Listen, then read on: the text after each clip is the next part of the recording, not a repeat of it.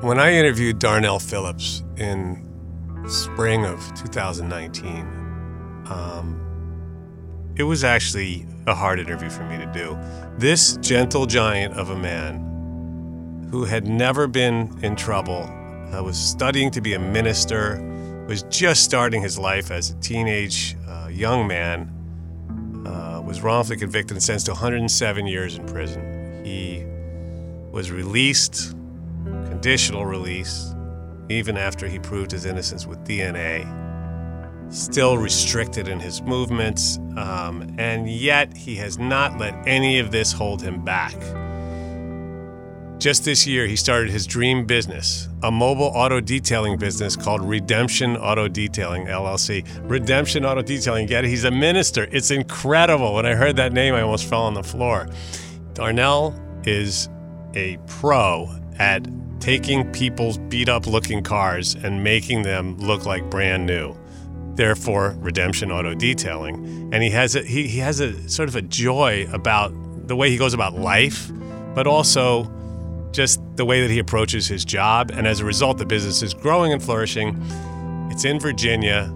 Look him up. His Instagram is at darnphil19. That's D A R N P H I L, the number 19.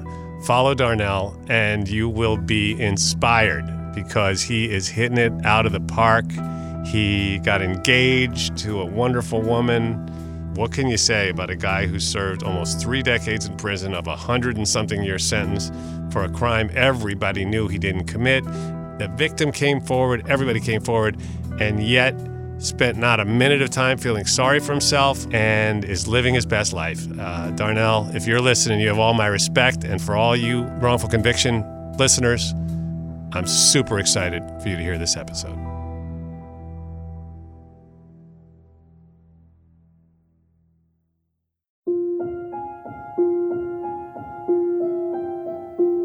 This call is from a correction facility and is subject to monitoring and recording. I've been in here for, I can tell you exactly, 11,945 days, okay? 11,945 days I've been in here, you know? And um, it hasn't been easy. A hundred years? That's man, I'm a kid. I didn't do anything. You know? And, uh, you know, that was, uh, that was real painful, man. You know, because my life was discarded as if, you know, like I was a piece of trash or something. You know, a hundred years, and I had dreams. You know, I wanted to do things. I wasn't committing crimes. You know, I was a very good young man. That is what happens in so many cases. The cops have a hunch because they're so smart at the scene. They have a hunch. And once they act on that hunch, they sort of develop tunnel vision and they take off marching in the wrong direction. And that happens in so many of these wrongful convictions. They open the, the, uh, the cell door and I walk downstairs and I actually walked downstairs to to be outside. It felt very strange um, to be, like I said, to be walking without no shackles on my feet. I thought it was a dream, but then again, it wasn't a dream. This is wrongful conviction. Welcome back to Wrongful Conviction with Jason Flom. That's me, I'm your host. And today we have Darnell Phillips, wrongfully imprisoned for 28 years and only released back on September 25th. Welcome. Glad Thank you're you. here. Thank you. I always say I'm sorry you're here, but I'm happy you're here. And with him, Lisa Spees is here, and she runs Virginians for Judicial Reform. And Lisa and I have been working closely together for a while now on some Virginia cases. So I'm glad you're here as well. Thanks for having me. hmm So, Darnell, your case is um, troubling in so many ways. Yes. The fact that you were ever prosecuted for this case doesn't make any sense. And let's go back. I mean, this is a really brutal case. It's a violent rape of a 10 year old girl, Yeah. white girl, and Darnell is a larger than life black male. And uh, we know the cross racial identifications are uh, incredibly unreliable, but let's not even go there yet. Um, how did this ever come to pass in the first place? You didn't match the description. There's so much misconduct and so many mistakes, both I think deliberate and accidental in your case. But but let's go back to where did this happen? How did this happen? How did you first get wrapped up in it at all? In Virginia Beach in August 1990, I was in the process of trying to do something like you do with music. You know, I was a young guy, you know, you want to make money, you want to try to, you know, go after your dreams. It just so happened to met a young man from New York at the gym where he used to box at. And so I saw that he was interested in music. When I said, well, you know what? I have another friend who goes to Norfolk State, the DJ. We can get together. Maybe we can get this demo. We wanted to try to do it for this rap group called Public Enemy, in, you know, in the early '90s. And so one of the days that I was over uh, Michael's house, it was raining outside. When the rain began to settle down, we went back outside. We were laughing, just doing things, smoking a cigar, just talking futuristic things. You know, we had, man, I would love to, you know, be a, a music producer. And, you know, he's talking about, yeah, I would love to rap. And so when we got, I'm not even 10 steps outside of his house, there was a guy walking by. And he asked, could I have a light? Gave him a light and everything. So we went, walked around the corner. It just so happened, police, they rolled up. And when they rolled up, we were like, well, uh, what's going on, officer? He said, well, young girl had just been raped. We like, whoa. We said somebody just walked by us. We told them they went that way, back towards a place called Carper Apartments. It was a military housing unit. And so he said, well, will you be around? Because in case we need to talk to you. We said, well, well sure, but we really didn't say anything. About 15 minutes later, the officer came back through. He spoke with us. I was 18, Michael was 16. Spoke with Michael about, you know, where had he been and but Michael really didn't fit the description. So I was like, well, he's been with me, so there's no way in the world he could have been doing a type of crime. I had on all brown and black. They were looking for a man that had gray shorts on, white and green with the number 42 on the jersey. So, you know, obviously I didn't fit the description. I wasn't the person's height or anything, but nevertheless, they said, well, can you try this hat on? I was like, well, I didn't want us to try a hat on or whatever, right? I had a hat, I guess, similar to the person who did the crime. It's like a Chicago Bulls hat. So Michael put the hat on, they snapped the picture. Then they asked me willingly. I said, yeah, sure, no problem. I put the hat on and they snapped the picture. Uh, the officer, he drove me home that night. That Friday, I was arrested. And when I was arrested, they didn't tell me what I was arrested for. And it took some hours, got down to the police station and spoke to a few uh, detectives, you know, for like four hours probably.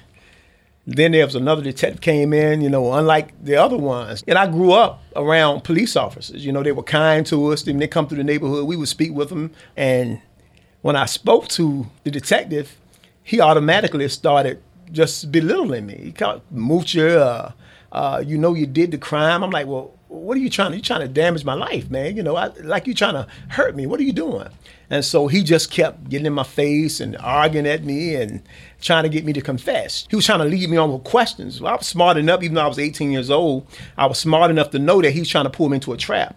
I said, look, man, um, I said, I don't, I don't know what your situation is, but look, you, you got the wrong man. I said, I have alibis and everything. Why, why are you doing this? He just said, "Well, look, you told me something." I said, "I didn't tell you anything." I said, "Well, I'm not going to sign anything." I said, "You know, I didn't know." I said, "I'm not signing anything." He's like, "Well," he said, "Doesn't make any difference." He said, "Who you think they're going to believe, uh, me over you?" He said, "I'll take that young girl." He said, "When I put in pigtails, and they'll look at you like an animal." I said, "Why are you doing?" So me, I put my head down because I said, "I just want to go home, man, my family," you know.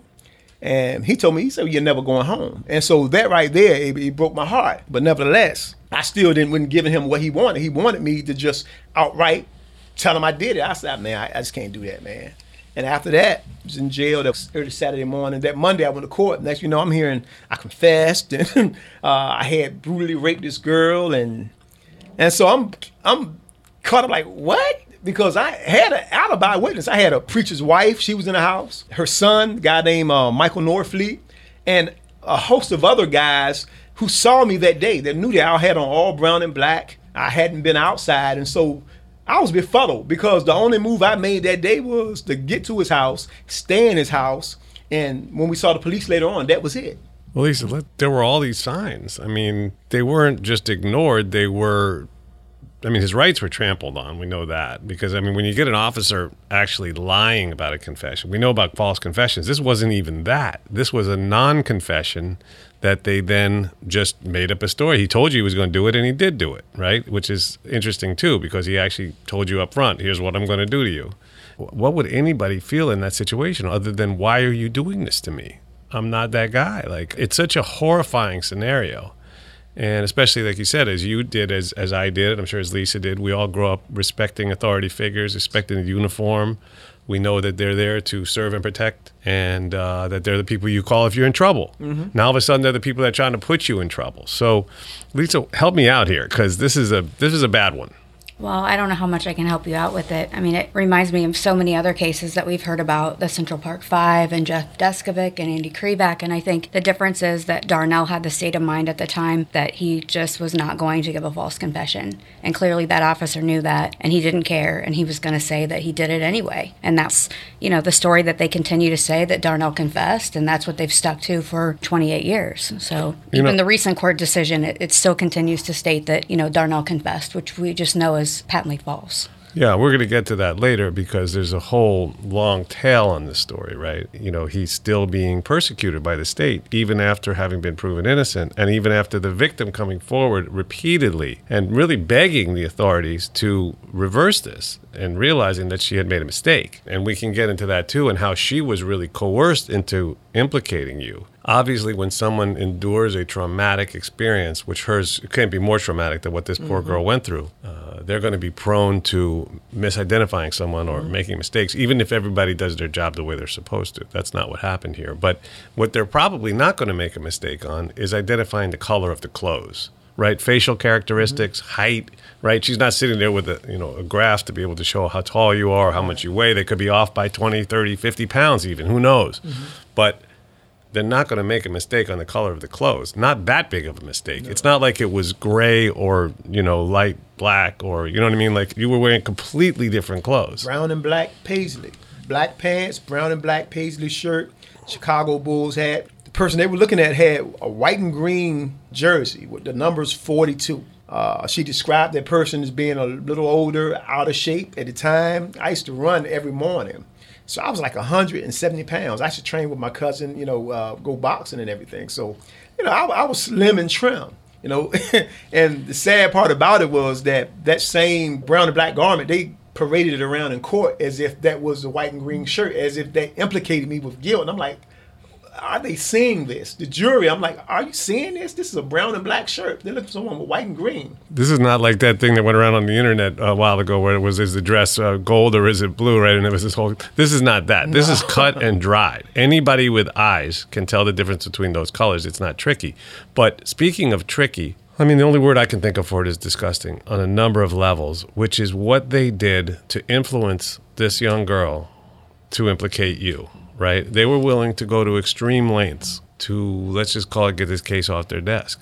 Lisa, can you talk about some of the things that they did to influence this young girl who was so impressionable at this point and so damaged and so upset? So, the victim in this case was a 10 year old female who had been brutally sexually assaulted. She could not identify anyone when they came to speak with her, and they influenced her by telling her that Darnell had, in fact, confessed, but that they couldn't use the confession against him. They told her that her blood was found on Darnell's underwear. They told her that Darnell had committed similar crimes and been in trouble in the past, all of which were absolutely false. And they told her this to influence her to give an identification of Darnell to maintain the charge, but and also to get a conviction in a trial. Yeah, I mean, disgusting. I don't even think begins to cover doing that to someone because not only are you doing this to Darnell, who they knew was innocent. It's not a mistake. It's not an innocent mistake in this case. They knew he was innocent.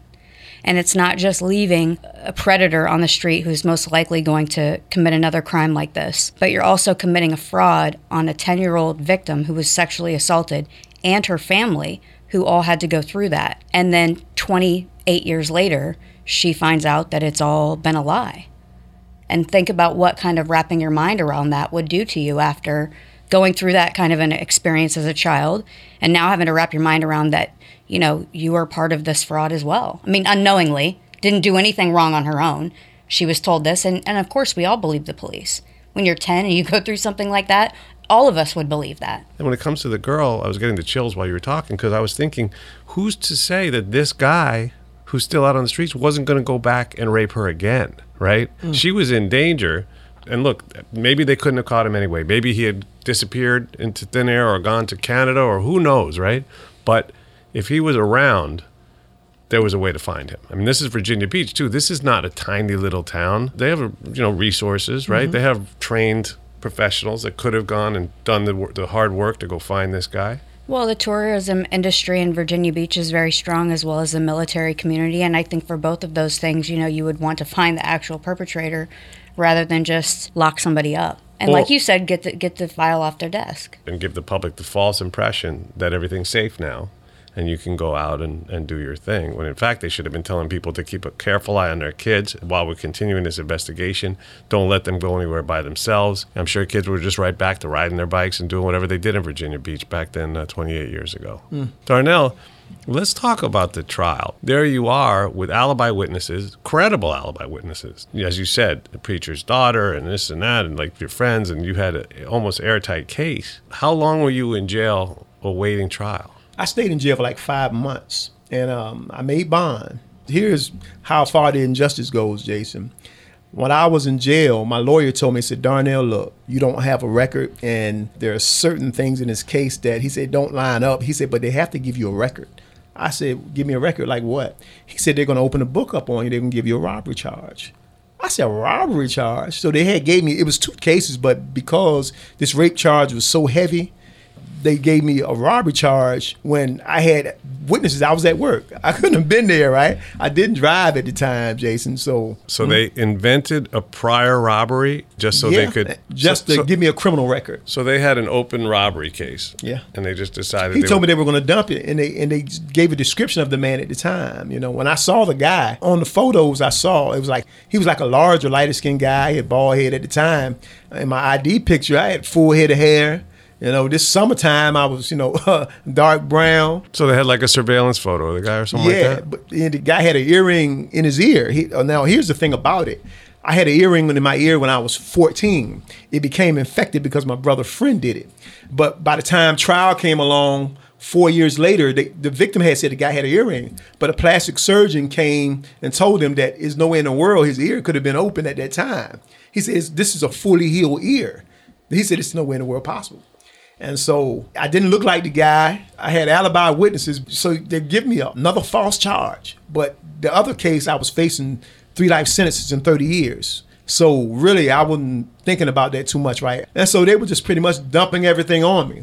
So when I got out on bond, man, uh, I was a very fearful person because my outlook on the police officers, they weren't the same anymore. It's a good thing they caught the guy that killed Abe Lincoln. They might have tried to pin that on you too. You know what I mean? They would have been like, "Yeah, you know, what? we got an Possibly if I open case here. That was this guy. Were you in the theater back in 1860, whatever?" And you'd be like, "No, they go, yeah, this guy, this is the guy right here." You know what I mean? We can laugh about it now. Well, you're laughing about it, but like it's actually it's preposterous. So back to the trial. So I got out on uh, bond November the 5th, 1990. I went to trial in, in June 1990. I saw my first day. My, my lawyer told me to go to the back of the courtroom. I was like, well, why are you telling me to go to the back of the courtroom for?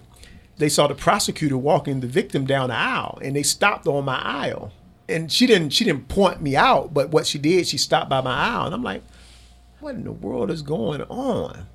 But later on, we found out that they coached her. She said that they coached her that look, he's going to be sitting at that table. This is what he got on. Don't change your story. So she was coached not only by police officers, she was coached by prosecutors. Came time for trial. To, you know, the victim pointed me out from that. I found that out maybe like a year ago. You know what I mean? so keep in mind, 27 years passed. I'm finding this out. I'm like, that's what's going on. Because I was often puzzled. Why did they just stop her where the row I was at? Right? And so I said, that's why the prosecutors did that. Were there any rumors around uh, because you were out for this period of time before the trial? Were there rumors around the neighborhood about somebody else that might have done it? Yeah, the name was mentioned by uh, one of the victim's family friends, as well as uh, I believe the victim's father, about some man named Omar. Because one of the victim's friends, she said that when she was walking on the path and saw the girl with the bike, she said she saw also saw a guy with a black hat, very popular Michael, like a bull's hat at the time. You know, he was twirling in his hands, and she said he had on similar type clothing, you know, like white and green and stuff. She said, well, he was twirling the hat, and then when she looked, he just took off running. And she said, oh, that look, looks like Omar. In court, when I heard that, I said, okay, well, evidently, maybe, you know, they'll find this Omar guy. So I'll be in the clear. But they never really look for Omar, you know, so They weren't really interested in Omar. no, they weren't interested in Omar. They were interested in Darnell. But But at that point, it also it's important to remember that not only was there misconduct by the police in Darnell's original questioning, but there was continued misconduct by pointing Darnell out to the victim in the courtroom and coaching her and telling her these false things about Darnell from the first place. So really, from the start, throughout the trial with the prosecutors, there was continued shenanigans to nail it on him, and I, don't really think they were interested in anybody else. Clearly, they weren't interested. But in they clearly else. knew that he didn't do it too. Because if, if he did it, you don't have to go about it this way. That's true. I mean, we do have obviously cases of tunnel vision where you have prosecutors and police who believe that they have the right guy, and then they just sort of, you know, they get into this sort of vortex where they shape and shift the narrative in order to fit what they believe to be true. And that's a thing that happens. This doesn't seem like that was the case at all. They knew you didn't confess. They knew you weren't wearing the right clothes. They knew you had an alibi. They knew you had never been in trouble. There was not one little thing that would have indicated to anybody that it was actually you. So this cannot be swept under the rug and, and called a you know a mistake and a, and a case of tunnel vision because that's clearly not what it was. I mean, what this was was a lynching, for lack of a better word. And so you go to trial. How long did the trial last? Three day trial. Did you testify? Yes, I did. And what was that like? Well, to me, uh, 18, you know, you don't have the same verbiage as, you know, a prosecutor, you know. And so even though you can stand your grounds, you really can't protect yourself because you don't know any of the legal terminology. Well, and so every time you, you're trying to say, no, I, I was here with my friend. Well, this and that. And, and it didn't trick me up. I just couldn't express myself as well as I can now because, you know, the 18 year old Darnell and the 47 year old Darnell, there's a, there's a large difference, you know. And so to me, it was horrifying because I'm like, can't they can't they see what's going on? I mean, they're about to take my life. I said, they're not considering this. And I'm looking at the prosecutors, and they were dead set on me going to prison for the rest of my life. I'm looking at the police officer. I'm like, I'm, I'm looking at them fabricating a story because I know I was in the house that day. And so I couldn't have been out raping someone. I was trying to tell them this what I was watching on TV. If you go back and look at this on TV, you'll see I'm correct. There's no way I know where I could have been on the crime scene if I'm watching TV. I was trying to tell them about my friend's mother. She had told them, but they would not let her testify in court because at that moment she had brain cancer and the months that I was out, she began to lose her sight. But she said she still remember that man did not have on white and green. That man had on all brown and black. And he was right here on this couch with me. So they never let her testify. That day to me, it, it was horrible. You know, I didn't have a juror of my peers. You know, I think the closest I they came to a jury of my peers was a person that was she was probably about 28. I don't know whether she was Chinese. I don't I don't know what she was, but No black people on the jury? nah, Oh boy. you know. And It's- so it- you know, I had lunch the other day with a friend of mine who's uh, doing great things in criminal justice reform, and, and she was telling me before she became this reformer, you know, now I don't think anybody would put her on a jury, but she was on a jury, and she said she was on this case, and uh, it was a serious criminal case, and she said the third day of deliberations, the jurors started saying, you know what, I really don't care anymore whether the guy's guilty or not. I'm going home. Like I've had it. Like I can't. I got things to mm. do. I can't be bothered with this anymore. Like people were just breaking down. All right, guilty. You know what I mean? Like people were just caving. And I'm making that point because I don't know what went on in your jury room, but after three days, you know, you could kind of understand how jurors could become so stressed out and everybody wants to go home. But I think when you're listening to Darnell and you hear the pain and you know that he's just one of, of millions that have gone through this, so many of whom are innocent, you know, I'm just asking people to keep that in mind when you're in that jury room and it, uh, it's an inconvenience. You know what? We got to work together to prevent these things from happening. And it's not going to happen if people are going to be susceptible to their own personal needs at a time when they hold somebody's life in their hands, as it was in your case. Because I got to believe that there were jurors in that room that were sitting there going, wait a minute, though. The color, the thing didn't match the description, the this, the that. I mean, you know, because there was no forensic evidence. I mean, they made up a story about a hair, right? One hair on a blanket, right? That was another thing, right? they said the man he's 80 something now but he told them well you know that was what they call junk science but at the time he said that it had like 14 particulars that kind of they were similar to mine but when they tested it in 2001 it shows it wasn't mine at all as a matter of fact whoever it was their mother had caucasian it was a mine the man from department of defense they tested it Yeah, so there was junk science involved Yeah. on top of all the other stuff because Yeah. that was the only physical evidence was one hair on a blanket that was found with the girl near the girl, which of course now we know wasn't your hair anyway. So if they needed another story to make up, there there it was. And how long did the jury deliberate? Deliberated like three days. On the third day of the trial, about eight o'clock at night, they rendered the decision. When they told me, you know, guilty, I'm like guilty. I, I'm, I know what guilty means, but I'm thinking they made a mistake because how could you incarcerate somebody who's innocent? And so I'm thinking that maybe I didn't hear this right. And they were reading off the jurors, you know, uh, suggestions. And, you know, I'm looking at my lawyer. I'm saying, so am I going home tonight? And he looks at me, said, he said, no. I'm like, what's going on? You know, he's like, man, he said, you going to prison, man. I said, I'm going to prison. Man told him I was facing 107 years. What they did, they gave me 100 years, right? And then with that robbery, they gave me a seven year sentence. Yeah, 100, 100 years at the time, you know? And I'm like, 100 years? I said, man, I'm a, I'm a kid. I didn't do anything. That was real painful, man. You know, because my life was discarded as if, you know, like I was a piece of trash or something, you know. You know, 100 years, and I had dreams, and I wanted to do things. I wasn't committing crimes. You know, I was a very good young man. I just wanted to help people with my life. And here they are, they want to take my life.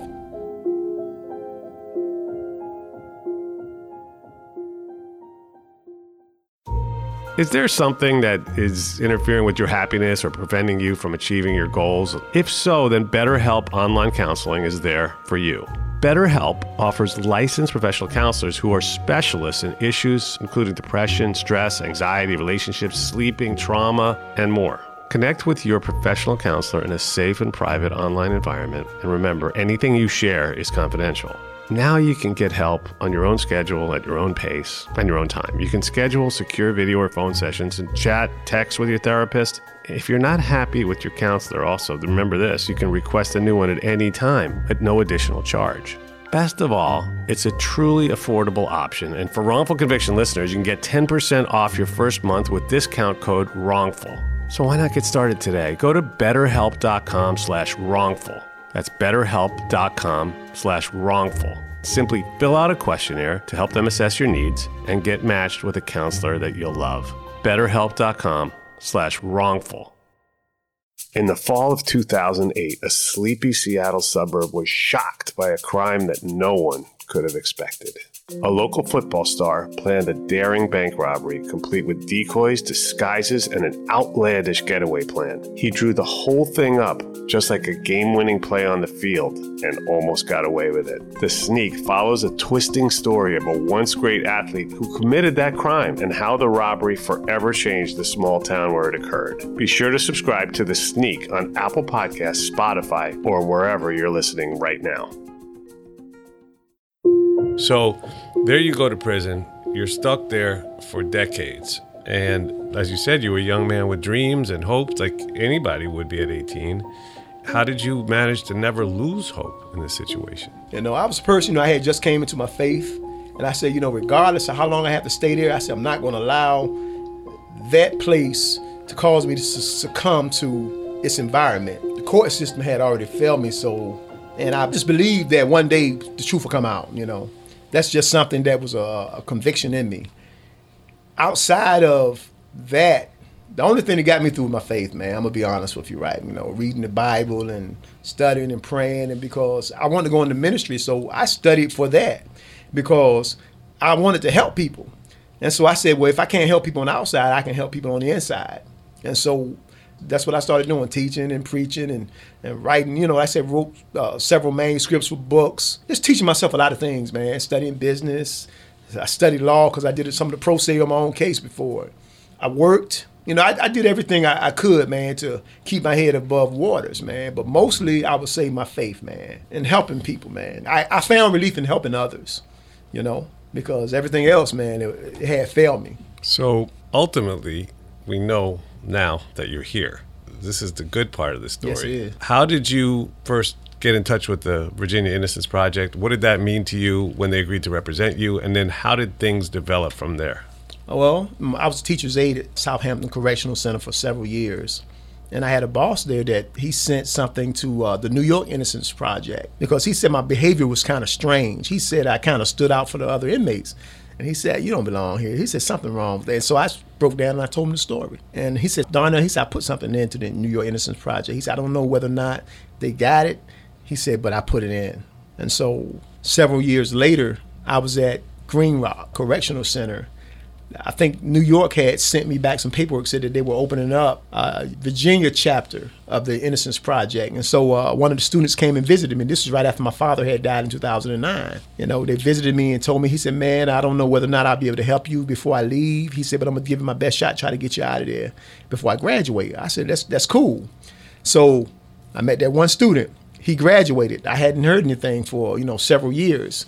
And so finally, my older sister, one morning, she said, You know what? I have to do something. So she drove up. She had never been to Charlottesville. She drove up to Charlottesville and she had my paperwork. When she went there, she didn't know whether or not the university was open or what, but she asked uh, when would the, that was Deirdre Enright, when she, when, when she be there. So she brought in, you know, the boxes and everything. And ultimately, Innocence Project, they really started looking more intent one thing that touched me, I'm gonna tell you what touched me. Jennifer Givens had told me, she said, you know, Darnell, uh, even if we don't find DNA, you know, because they were looking for DNA, they said they couldn't find any DNA because the prosecutors said it had been destroyed in 2005. So she said, you know, we're gonna fight this even if we don't find DNA. I finally felt like I was being heard.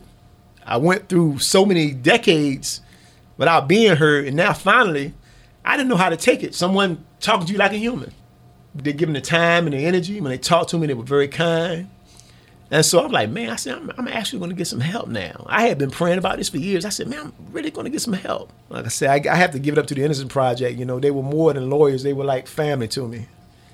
Well, they were lawyers, they were family, they were also private investigators. So. They were doing. Yes, they do. They started looking around, combing around for evidence. And in 2016, they had found some evidence, you know, and I'm like, okay, now let's see what this DNA going to show up and clear me. You know, I had no problem testing because I knew I didn't do anything. So they went try to get it tested, the clothing, because some of the other stuff had been destroyed uh, deliberately, in my opinion. They tested it. They said that Virginia couldn't find anything, so they went to an external lab in that lab in California, they found some DNA. And and, and let's not skip over too quickly the fact that as if they hadn't done enough, they also lied to you about the existence of the evidence, right? They yeah. covered it up for a decade. For a decade, they said there's no evidence, but there was evidence, and we've seen this again and again in Alan Newton's case. Kirk Bloodsworth's case, so many cases where they, they, say the evidence is not here, but it's here. Somebody just has to go look for it. But they just keep moving the goalposts and trying to hope that the maybe they're trying to get the lawyers to give up. I, I mean, every time I try to figure it out or understand it, I, I just I don't understand why they why would anybody not want to get to the truth, except for they want to protect somebody's reputation, and this goes on, and it's still going on to this day in your case, which you know hopefully it will get resolved because we know now that you're out, but you're still not even really free. So that's another thing that has to get addressed, and we're going to get to that part of the story. So they found the DNA, they got it tested in California. Mm-hmm. How did you find out that the results came back that showed that you weren't the guy? I was on the ballpark because this was like the third go round because as Virginia tested it, they couldn't find anything. But the guy in California, he said he tested right where they were testing and he found it. I'm like, how does that how does that work? Because Virginia's they're very flawed. They're very behind on technology when it comes to DNA. But yet, when you present it to the courtrooms, they don't want to receive it because it's not from Virginia. But yet, Virginia, they have a very flawed forensic science uh, laboratory. You know, I have to say that because if it wasn't, you know, I wouldn't be here years later. So I was outside on the yard. Uh, an officer told me, "Look, um, someone wants to talk to you." So I, I called my lawyer. So when I talked to him. Deirdre Enright asked me. She said, Darnell, you you sitting down? I said, Well, what is it, Deirdre? She said, Are you sitting down? I'm like, I said, Yeah, yeah. She said, A man called from the laboratory in California. He said it wasn't yours. And they said, Now here's something that people get confused about. Whoever it was in the DNA had three markers similar to mine. Scientifically, one in 10 African American men have three markers of the same. But then when you get to the rest of the markers, it shows, oh, this is a totally different person one in 23 individuals have the same three markers. And so the man told them that when you look on the outside, he said you see the person had similar markers, three, but when you get to the rest of them to which they didn't want to test, he said it shows you it's not Darnell. He said it's not him. It's not him. So these labs outside of Virginia, they saw the truth, but when we brought it back over Virginia side, they didn't want to process it because they didn't do it. So go figure, go figure, man. I know. I didn't know that science uh, only worked inside of state lines. You know, science is science. Unfortunately, you know, uh, no one really pushed that law yet. You know, pushed it through, man. But you know, you have a lot of innocent guys being overlooked. They have proof, but because sometimes the labs didn't come through Virginia, the testing didn't come through Virginia, they just can't get anything done. And some of these guys I talked to Saturday, I said, "It's beautiful. You called me because uh, I'm going to New York." I said, "Man, you know, I, I can never forget you, and, I, am not going to forget you." You know, I said, "I wish I was totally clear, man. I can really do some things to help you." You know, but like I say, you know, unfortunately, I'm not in that position yet. But um, which is an interesting thing because you were paroled without admitting guilt which almost never happens. And I know the audience is probably thinking, wait a minute, but now the DNA, wouldn't the case just be overturned and thrown out? But they still fought that. And you had to go out sort of through the, almost through the back door, so to speak, right? By getting paroled, but still being forced to register and, you know, be punished again on the outside because in your case, Virginia just doesn't want to admit that they're wrong. Anyone who knows me knows I wear glasses all the time. It's like a part of my face. And the thing is, it's so annoying going to a store and trying glasses on and going through that whole process. Warby Parker has solved the problem. I just participated in the home try on program, and here's what happened they sent me the glasses. I tried them on in my office, five different pairs. I showed them to my friends. I, you know, looking at other people. What do you think? This, that, the other thing. I look in the mirror. I picked the one that suited me the best, and then I sent back the other four. And here's the thing the glasses, you're not going to believe this. They start at $95, including prescription lenses. I mean, that's a small fraction of what I'm used to paying.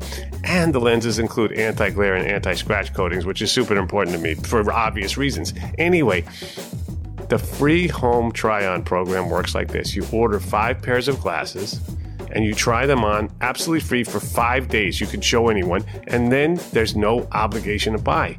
The shipping is free. It includes a prepaid return shipping label. So head to warbyparker.com slash conviction to take the quiz that comes before and then order your free home try on. And now Introducing Scout by Warby Parker. And Scout is for you people, for everyone that wears contact lenses. And here's the thing they're comfortable, they're breathable, and they're affordable. They're daily contact lenses. They're made from a super moist material that resists drying for lasting hydration and comfort. It's everything you want from a contact lens. Order a trial pack that includes six days worth of contacts for only $5. Unreal and then receive $5 off your next Warby Parker order. Learn more go to warbyparker.com slash conviction. That's warbyparker.com slash conviction. Try it today.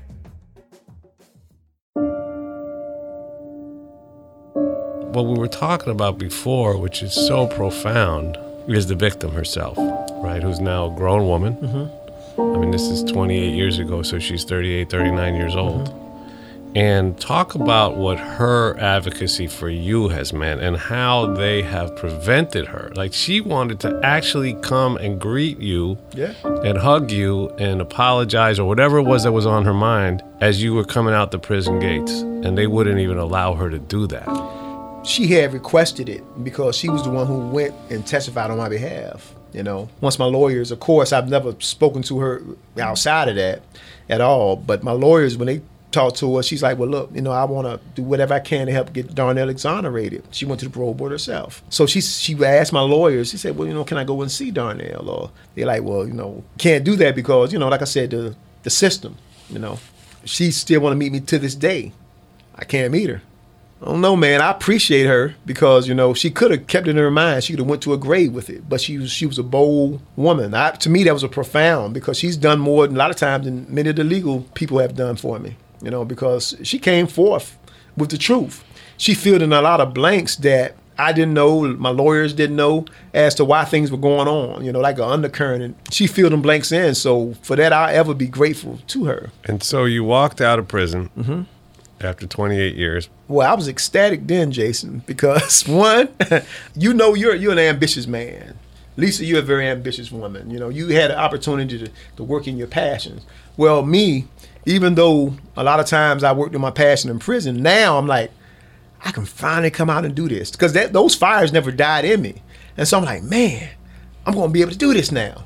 That's that's all I wanted to do. I wanted to feel like I, what my purpose was. That was going to ministry, to get into business, to marry my fiance who had been with me for 18 years, fighting alongside me. I'm like, man, I'm gonna be able to get married. Now I'm gonna be able to go into ministry. I'm gonna be able to start a business. I'm gonna be able to be around my mother, and to close that chapter of my life, so to speak. What is it like now? Like, how's your day to day? You've been out for four months. Mm-hmm. Now, when people do recognize me, they're very empathetic, you know, sympathetic towards me. But when it comes time to work now, like keep in mind, like I said, I'm 47 years old, man. Pretty much have to start like a person who's 16 years old. the jobs I go for, I go for like sales jobs, or I go for any other type of job. You know, I broke it down to warehouse or whatever. I just wanted some employment. Sometimes, even though they're not supposed to discriminate, and even though they believe you, and even though they tell me, yeah, I recognize your case. But one of the jobs I had went to, the man said, you know, he said, man, you have to be cleared. When I do the background check, he said, you have to be cleared for this job. He said, I understand your situation, but you have to be cleared. And so that, I couldn't get the job. Personally, I understood because I know that he has to represent his business. But in my heart and mind, I'm like, man, I'm still paying for something I didn't do. So I have to depend on other people for money when that is not my nature at all. All I want to do is be able to provide for myself, get married, you know, get a vehicle. I have to depend on people for rides because I can't even get a cheap vehicle. And so even though I'm glad to be out, you know, I'm, I'm grateful, but I still have to suffer day to day. I, I want to start my own business. I want to start an auto detailing business, but if I could work, I could get the little money that it costs. A little six thousand dollars. That shouldn't be a struggle. But you can't work, so you can't get the money. And so I'm not a criminal, so I, am not going to commit crimes. I'm, I'm not going to sell drugs. I'm not going to rob. That's not my nature. The only thing I can do, man, is pray, man, look for opportunity to come, man. People that are listening, maybe they live in or know about opportunities in, in the area, Virginia Beach area.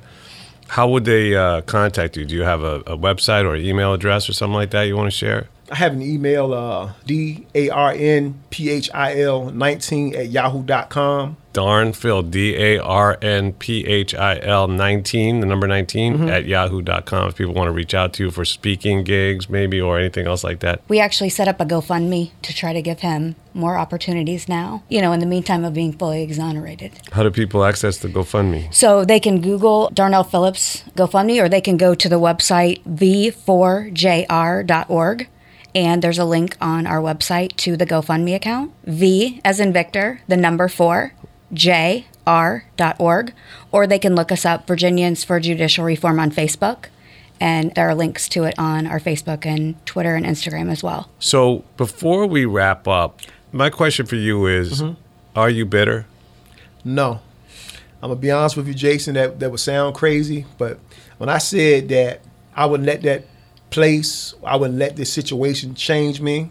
I meant that. I vowed that to myself, and I vowed it to God. I said I would not allow that to change me, because it will make me like them, you know. And I'm not talking about the inmates. it, it, it will make me like the wickedness that people perform to get me in there, you know.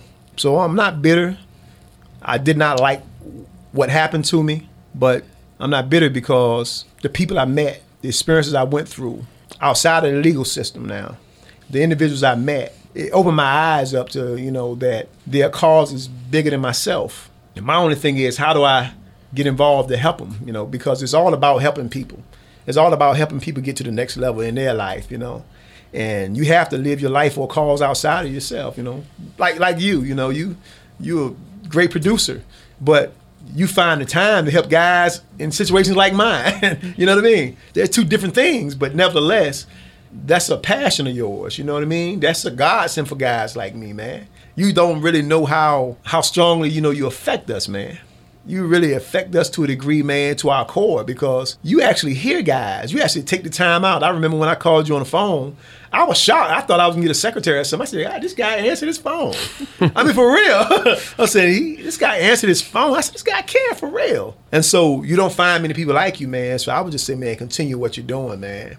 You know, and, and, and prayerfully one day, man, I'll be able to help people just like that. You definitely will. And, you know, for me, it's a, a, duty, but also a privilege to be able to be around people like yourself who have been to hell and back and come out with a smile on your face and a bounce in your step. It's an unbelievable thing. I mean, it's really a selfish thing that I do, you know, because it makes my life better, you know, knowing you, people like Lisa that are involved in the fight, uh, the other exonerees they're really the finest people that I've had the chance to come across. Uh, most of them are exonerees. It's mm. crazy. So I don't I don't really understand it, but it is what it is. So um, this is the part of the show, which is my favorite part of the show, because this is the part of the show where I get to stop talking and listen. And uh, you know, first of all, I want to thank both of you for coming. It's been an honor for me to tape this show with you. So thanks again, Darnell Phillips, for coming in and sharing your thoughts. You inviting me.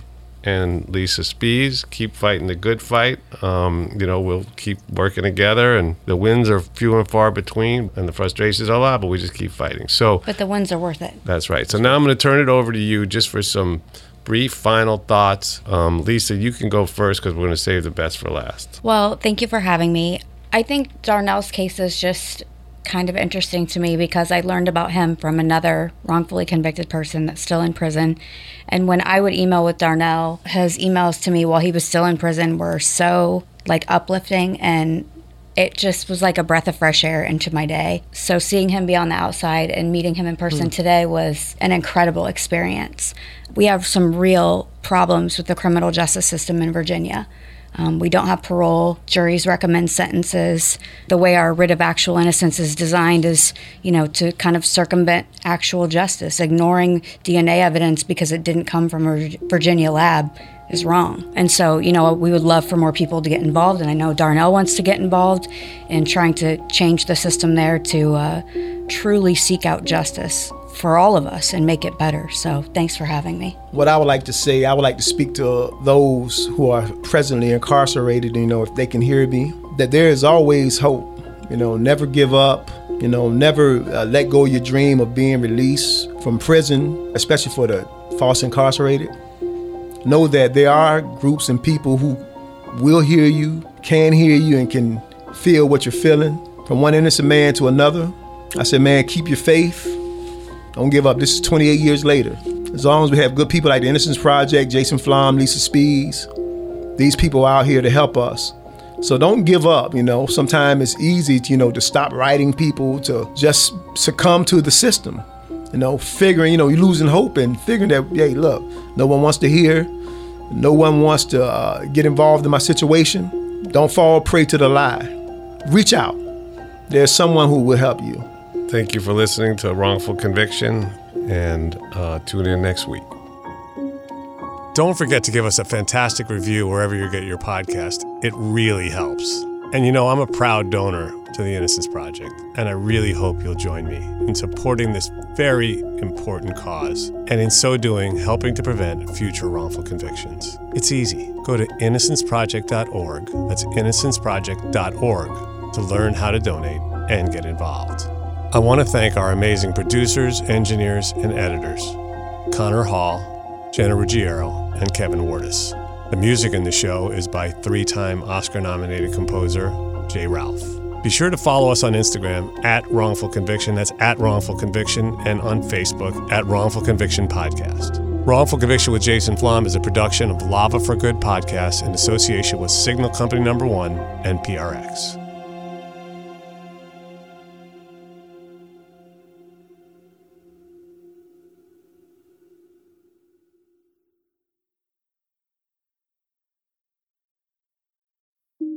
I'm excited to tell you about a new serialized podcast called American Jihadi.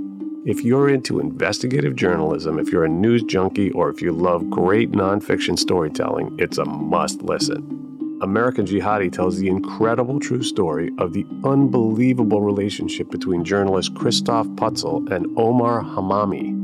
Throughout the eight episode series, Christof recounts his investigation into the life of Omar, an American born U.S. citizen who became leader of the Somali Islamist militant group Al Shabaab, landing him on the list of the FBI's most wanted terrorists. From Omar's hometown in Alabama to war torn Somalia, Christof seeks to get answers. Why would a Southern Baptist turn to terrorism? And how close should a journalist get to his source? Listen to American Jihadi, out now on Apple Podcasts or wherever you listen.